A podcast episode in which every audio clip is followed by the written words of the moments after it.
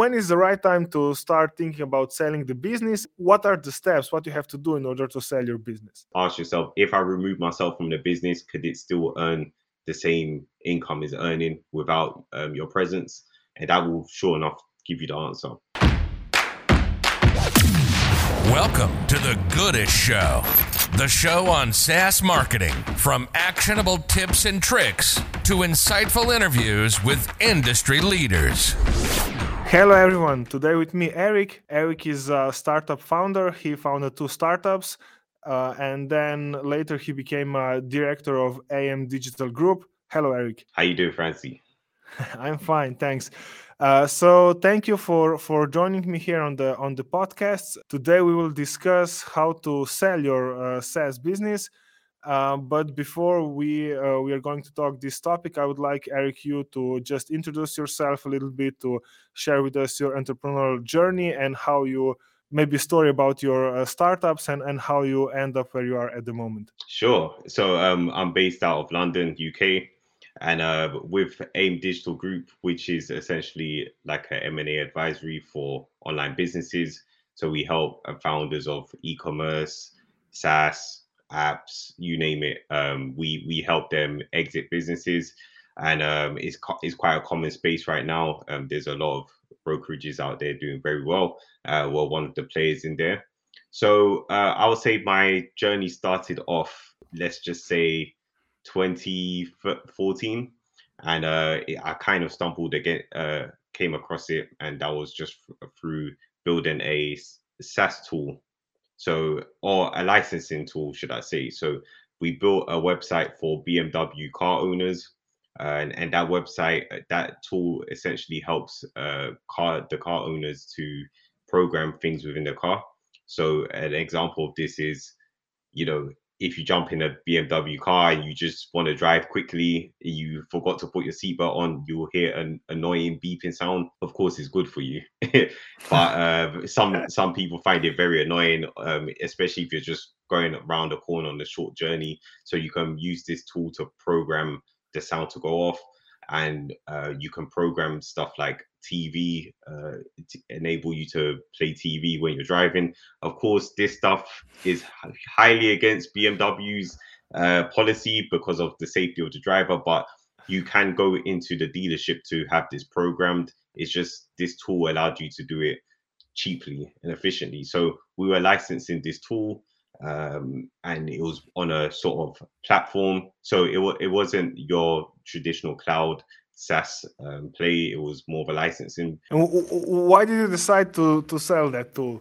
It was what you couldn't scale it, or uh, you didn't see potential, or it was a good deal. I I sold it for many reasons. Number one, uh, it was a small. It was it was just me running it so, solo.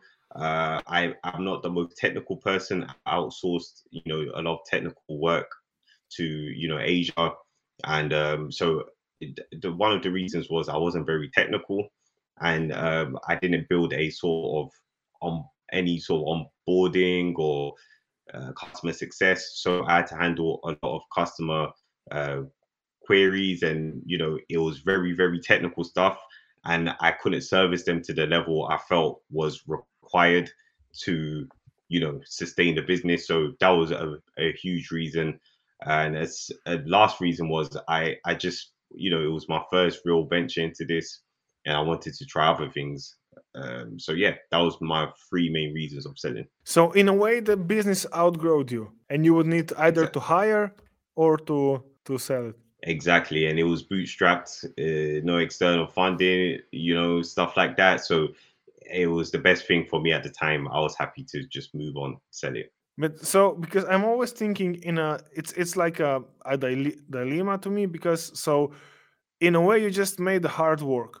So basically what you did you proved that you know there is a problem and that you have a solution and that there is a market for this solution. Exactly. Now the next step would be to actually build the product so you know with uh, everything so onboarding, customer success, uh, bunch of shiny stuff and so but that's that's the point where I would buy a company. I mean, yeah. So, so that's that's the common uh, thing I see with entrepreneurs and founders. So you've got you got some founders who are great at creating a product, finding a product market fit, and that's all they they they can do. That's all they want to do. And then you've got someone like yourself who's more into the growth, who will take it from you know product market fit to uh, established business, thriving business, and then the latter part of the journey is you know you exit, you IPO, you know that's like the the big merger if everything goes well, and yeah, that's a common thing I've noticed, um, and of course everyone will know in business. Okay, interesting journey. So you founded a startup, you sell the startup, and so was at that point that you started with your AM Digital, or or was there any steps in between? Um, so in between, I founded another startup that didn't do as well. Um, I, it was a sort of, it was like an art portal. It was for creators to upload artwork and stuff like that. And um, it was just a, a idea again I, I came across just through searching online that maybe this is something people want, but it wasn't. It didn't do as well. But I still managed to sell that also, um, but not not it wasn't as successful as the first venture.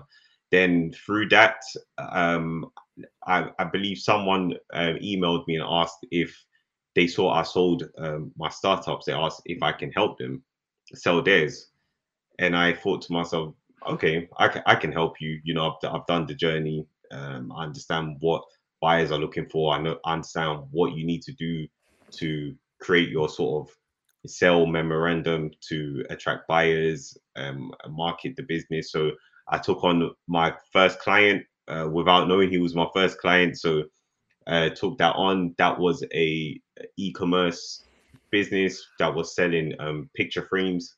It was very niche, and uh, we managed to sell it for him in in about two weeks. So that was the birth of um, AIM Digital Group. Okay. Uh, so birth from the need. And okay, so let's let, let, let's um, so I would like to discuss this. So how how can someone when is the right time to start thinking about selling the business and how what you have to do in order to what are the steps what you have to do in order to sell your business okay first firstly um the selling a business can be anything from you know personal goals maybe you reach a milestone and or, or maybe you're in a situation in your life uh, you might want to work on other uh, passion projects. You might want to uh, join something bigger for many reasons to sell a business. So it could be for any reason. Now what you have to do to prepare your business for sale it sounds so obvious but i've spoken to so many uh, founders that don't do the basics so first things first, from the highest level, you need to understand what how much you would want to sell your business for. Firstly, and this is important because a lot of people think that they uh, they own like a Facebook, so they want billions. I'm exaggerating, but they would want uh, loads of millions for their business, and you might just find out, you know, is cash flowing just a hundred thousand dollars per year, and again, you that's a huge gap in in valuation. So you need to know what you want and then after speak to an advisor a broker who can manage your expectations right? Then next thing you need to do is you need to make sure you're uh, you have you've been tracking and doing your accounting. So you've got your p&l um, for most part depending what the online business is if it's uh, e-commerce or saas definitely have a p&l maybe a balance sheet depending on uh, whether you took uh, debt or did equity financing, then um, you want to have at least, I'll say, two to three years worth of uh, accounting there. From that point, you also need to make sure that your business, you're not the sole person driving a business. An example is I spoke to a founder uh, just last week, and he has a, a, a marketplace, a platform that allows other startups to promote their business. Is and he you know, asked him, so how is the business generating income? And it's just him, you know, speaking to founders and uh, and charging them to put it on the the the platform. And then he's also reaching out to people externally. So the business is surrounding him. You know, if you remove him out of the business, I don't know how valuable it will be. So that's a, a, a very, very, you know, important point. you need to make sure your business is ready to be sold. And you might be asking yourself, well, how do I know? So just ask yourself, if I remove myself from the business, could it still earn the same income is earning without um, your presence? And that will sure enough give you the answer.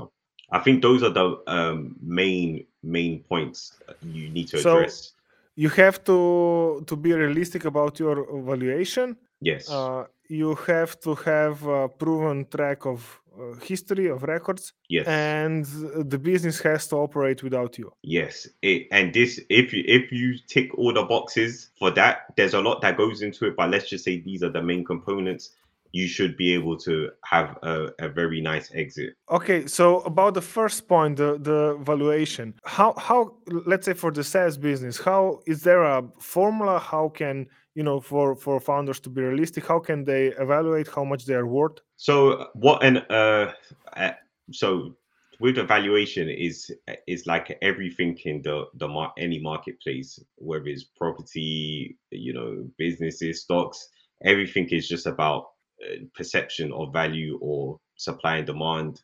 If there's a strong demand for the type of business of course valuation pushes higher. But um, just to make it simple for example, an advisor like myself will normally look at comps. So comps is just, you know, previous sales of similar businesses. So if we're looking at SaaS and we're looking at B2B SaaS, not to get too specific, you might want to see the trend of businesses that sold, not businesses that have been listed. And from there, you can start to see a trend in multiples, um, why it sold for a certain amount. You can start to see the pattern. And for um, SaaS businesses that are, uh, you know, valued less than five uh, five million uh, dollars, they tend to go for between I'll say a three to four x multiple of the profit more most of the time. But also it could be the revenue depending on the business. And larger SaaS businesses, so five million plus, you know, they they can push for a higher multiple, sometimes 10 10x um, but they ne- tend to be larger deals with uh, private equities or so on and so forth. So that's how the valuation typically works. Okay, so that's so the most important metric is revenue. Revenue is very very important for SaaS, of course, for the recurring um, income, but also it, that's the most important. But there's how is the business being run? How you getting attracting new leads? What's your churn all of all of this stuff is is very very important. So i'll give you an exa- another example. Let's say you have a saas company b2b solution and you know you have a huge social media following let's just say on one or two platforms facebook youtube that and you've got a content strat- strategy you've got a team that handles the content strategy you've got eh, low churn let's just say 5% and you've got steady flow of new leads. Um, you've got a CTO, someone who handles the technical side. You've got all the uh, you know stuff, all the nice things that come with the SaaS business. You know, onboarding, customer service. You are in a position to sell your your business for maximum value, and maximum value. Let's just say you're under the five million range. You can uh, really push for you know, maybe four to five x multiple uh, on the the revenue, and yeah, that's that's just an example. If you if you have things missing within your SaaS company, it's not the the end of the world. It, it's still valuable. Um, any business that generates you know income, um, for the most part, that has customers, and you know you're not completely running at a loss is is worth something, right? So, but I've just showed you the you know higher end of things. Yeah, yeah. Okay, so that's the first step. Then I guess the second step. So having a, a proven history, assuming that then it's already so when you start to think about selling, or maybe even before, it's then a good practice to have those numbers like recurring revenue, churn rates, uh, uh, conversion rates from leads to, to purchase and so on so that you, you can then later prove your history and how you you improved your business Exactly. That's perfect. If if I'm a SaaS founder, even before you're ready to sell, that's a very great point you made. Is is better to go through the process of you know having everything in place, knowing your numbers, because you never know. Even if you don't want to sell, um, you might want to raise capital. You might want to go through a fundraise, and you know this stuff is very important to know because we did some some interviews with um, with SaaS startups or or or startups with some funding like Series A and stuff, and we found out that you know there is a lot of buzz around tracking and about metrics, but in reality, people are usually don't have those things let's say in order because it's simply um, the ideas are usually operated based on the founders founders idea. Uh, so he usually the founders they have a great feeling about certain niche or, or certain problem and they have because of their history or i don't know somehow an insight and everything it's built around that idea and the metrics maybe are not that valuable at the beginning uh, maybe the focus is more important and this general idea and how everything is becoming a product. So they are not that focused on churn rate or recurring revenue or i don't know uh, conversion rate from free trial to paid uh, until they are start to invest heavily. That's what right. we found out. So at the moment when companies are starting to grow so when they are starting to invest heavily in marketing at this moment those rates are very important and then it's very important to understand the cohorts and you know what you did in uh, may and how the users from may are behaving through the year and what you did in june and how users from june are behaving through the year so i don't know just exactly, what i want yeah. i guess what i want to say is that you start playing with numbers when you see the benefits um, I, I think I think even at an early stage you can you can know your numbers. You know, you don't have to obsess over it. Um, it shouldn't take away from your focus. Um, it depends on your team. It depends on who's working in your business.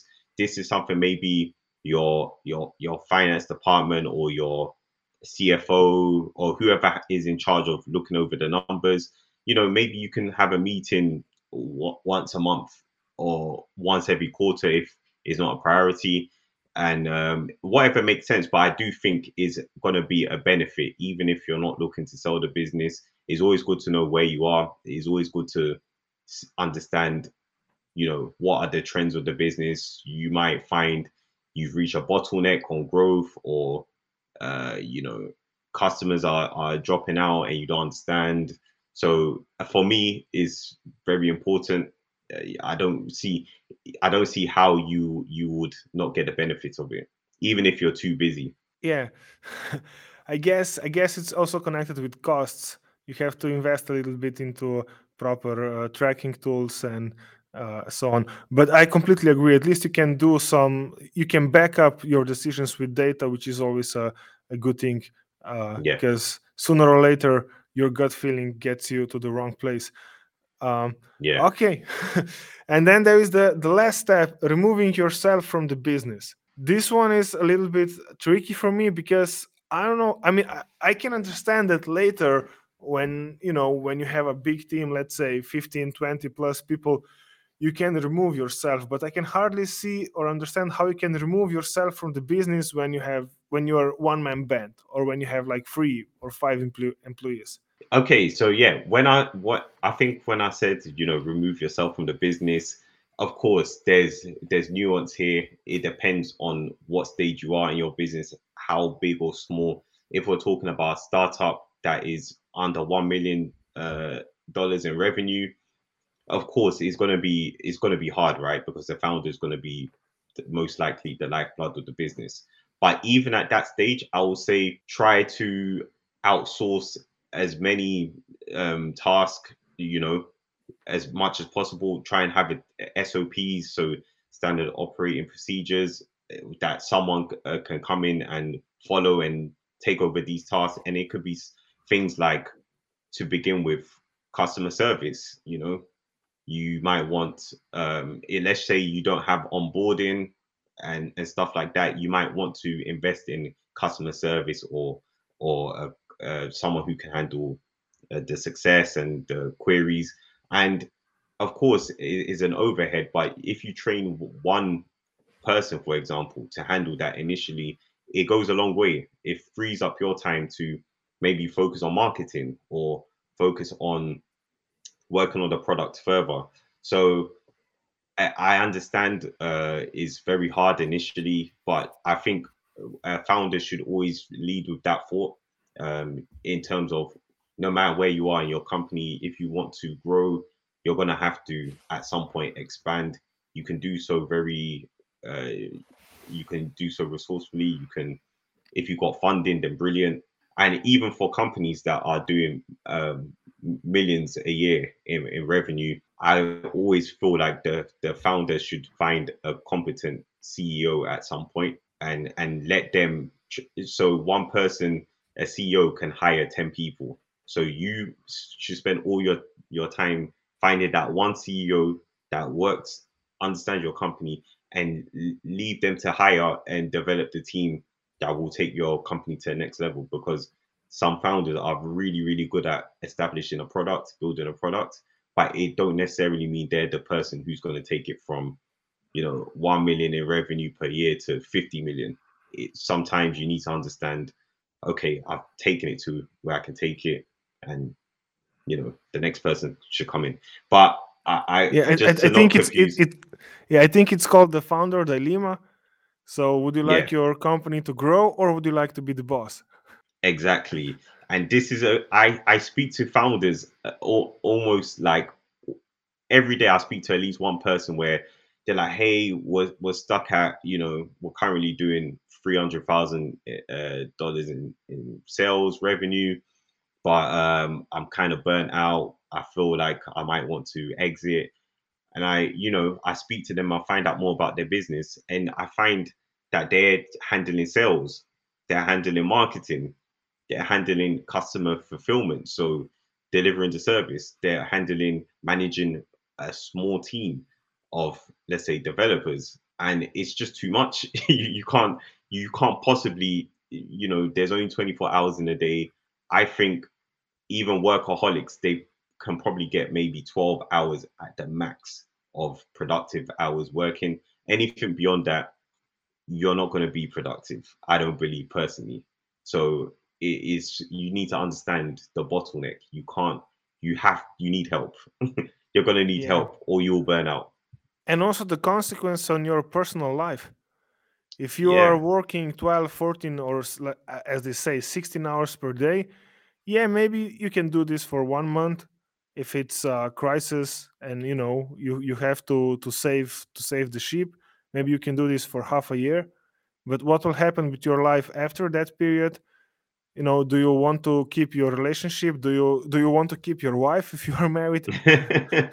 Do you do you want yeah. your kids to recognize you? I mean it's it's you, you you have to to have some some kind of work life balance. Yeah you you do. I i think it's very important as a human being you know f- for for ultimate happiness and fulfillment you have to try and balance. Of course some will argue there's people in the world like elon musk you know, he's he dedicates his whole life into his his businesses, his projects, and you can say he's reaped the rewards. You know, uh, I think he might be the first or second richest man in the world right now. Whether or not that was his objective, it just shows how far he's taken it. But of course, um, you can also see maybe in his personal life, he, he might not have the the uh, full family setup with the wife coming home to the kids family vacations.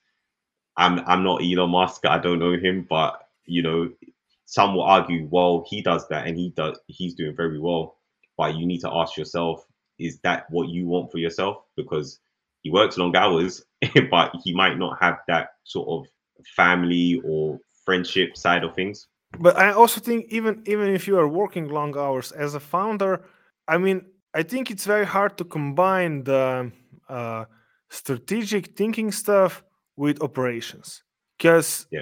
at, at, least i'm i'm really bad at it, at it because you know I, I, need a separate day for a strategic stuff because if you have a to-do yeah. list and you know do this do i don't know accounting marketing uh, and so on you're then focused on on checks i have to do this i have to do this you are in a way like maybe a, a, a machine and when yeah. you are thinking strategically about business you might just spend two hours thinking where your team should focus which are the most important tasks or when you want to be uh, after one year. And after a day of strategic thinking you don't necessarily have something to to show maybe just a, a few bullets. But exactly. someone has to, has to do this work and it's it's very valuable for a company.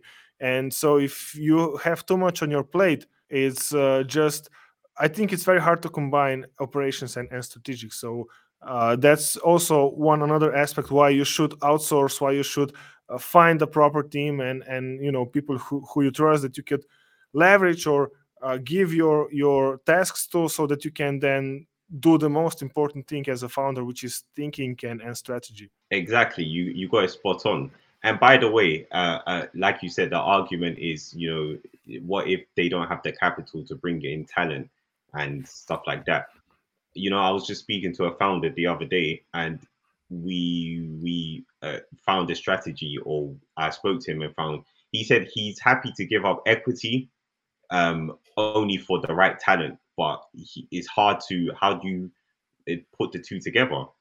And i suggested that you know he should have a system whereby let's say for every um, new ten thousand dollars the talent generates. So he was talking about sales and marketing.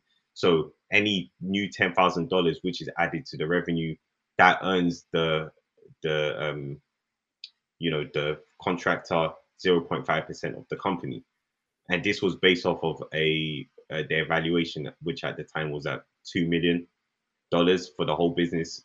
And you know for every $10,000 the contractor earns the company he buys uh, or earns 0.5% and then um, you, you, know he's capped at 20% so he cannot earn anything more than 20% in equity.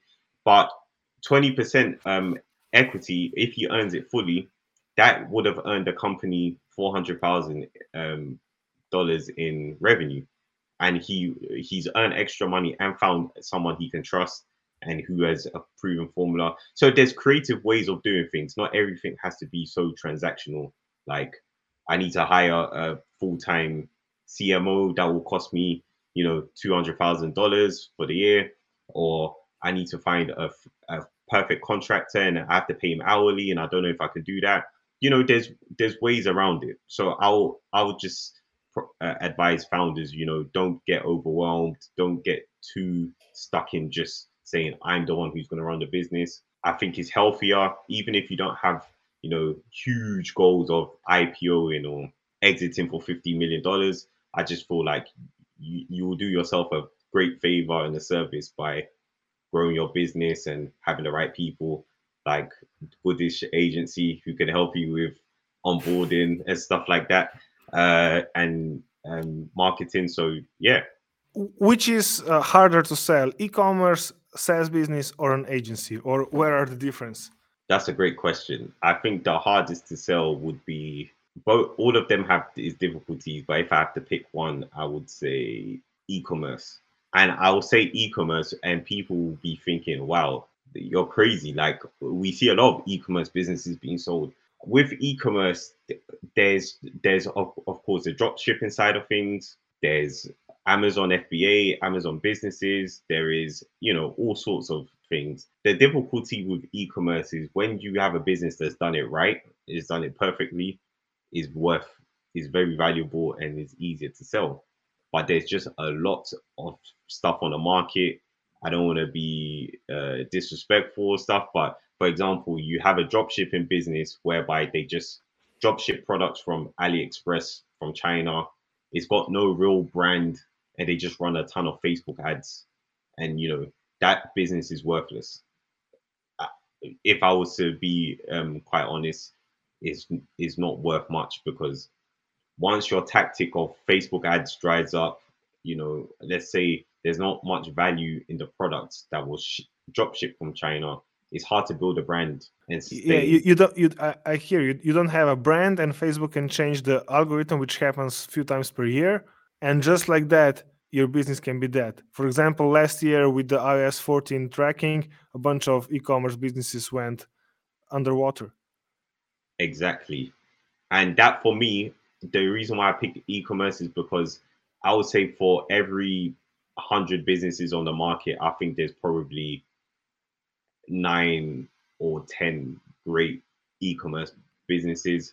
Maybe I'm being a bit too critical, but from my experience, there's just a lot of stuff I wouldn't touch with a stick, you know. so So if you are an e-commerce business, you have to work on your brand. yeah, That's you you that's need your takeaway. You have to establish a brand. you have to establish a brand, have an audience, engage your audience.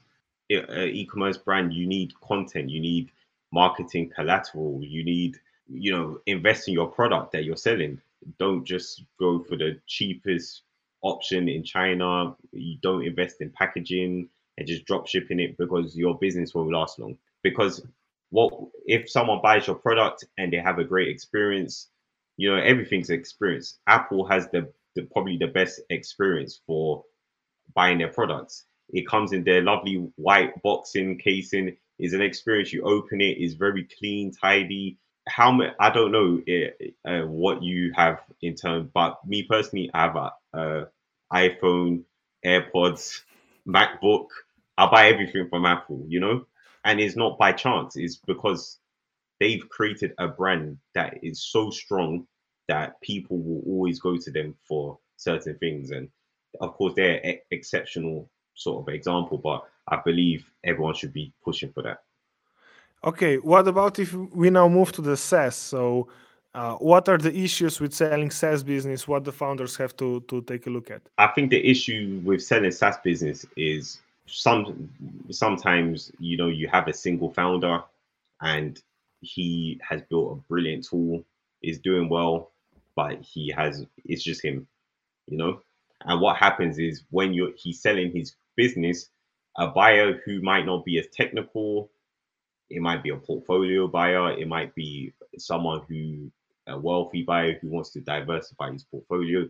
They might say, you know, great product, but I, I don't know how to run it. So can you stay in the in the business whilst we train people to come in and run it?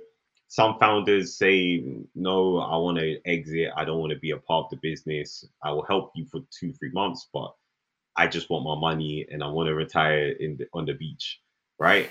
Um, so that's one issue. Is you know coming back to what I spoke about, if you're just a single founder, it is not stopping you from running a successful business, but that's one issue.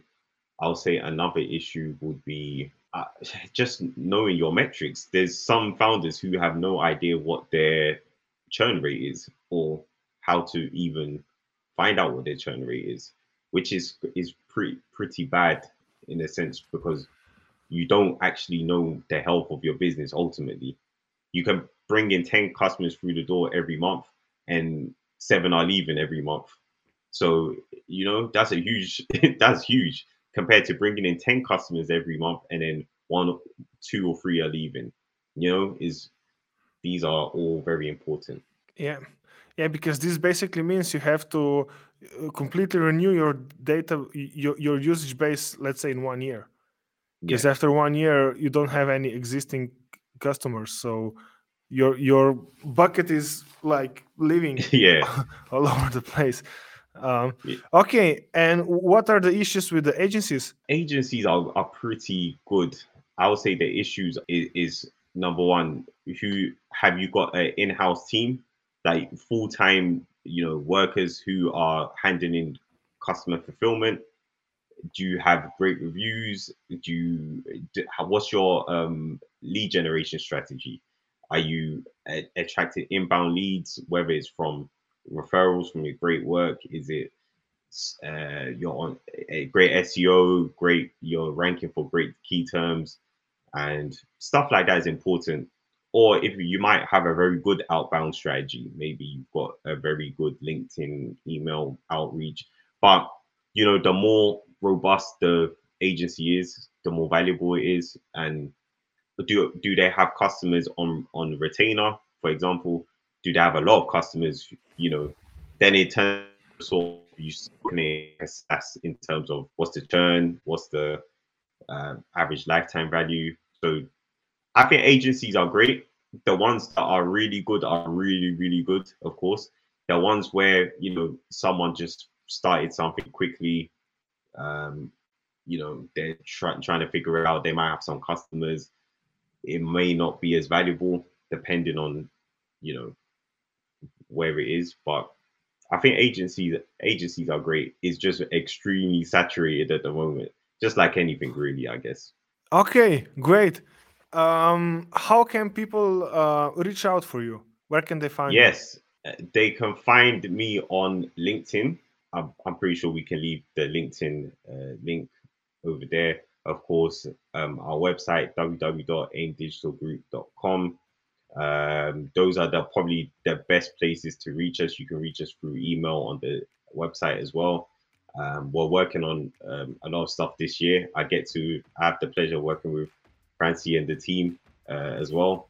So there's a lot of stuff coming, and we're, we're going to be uh, more accessible on more platforms. Cool. So uh, search for Eric on, on LinkedIn. And uh, thank you all for listening to this podcast. If you have any questions, any comments, uh, please reach out and uh, stay tuned for the next episodes.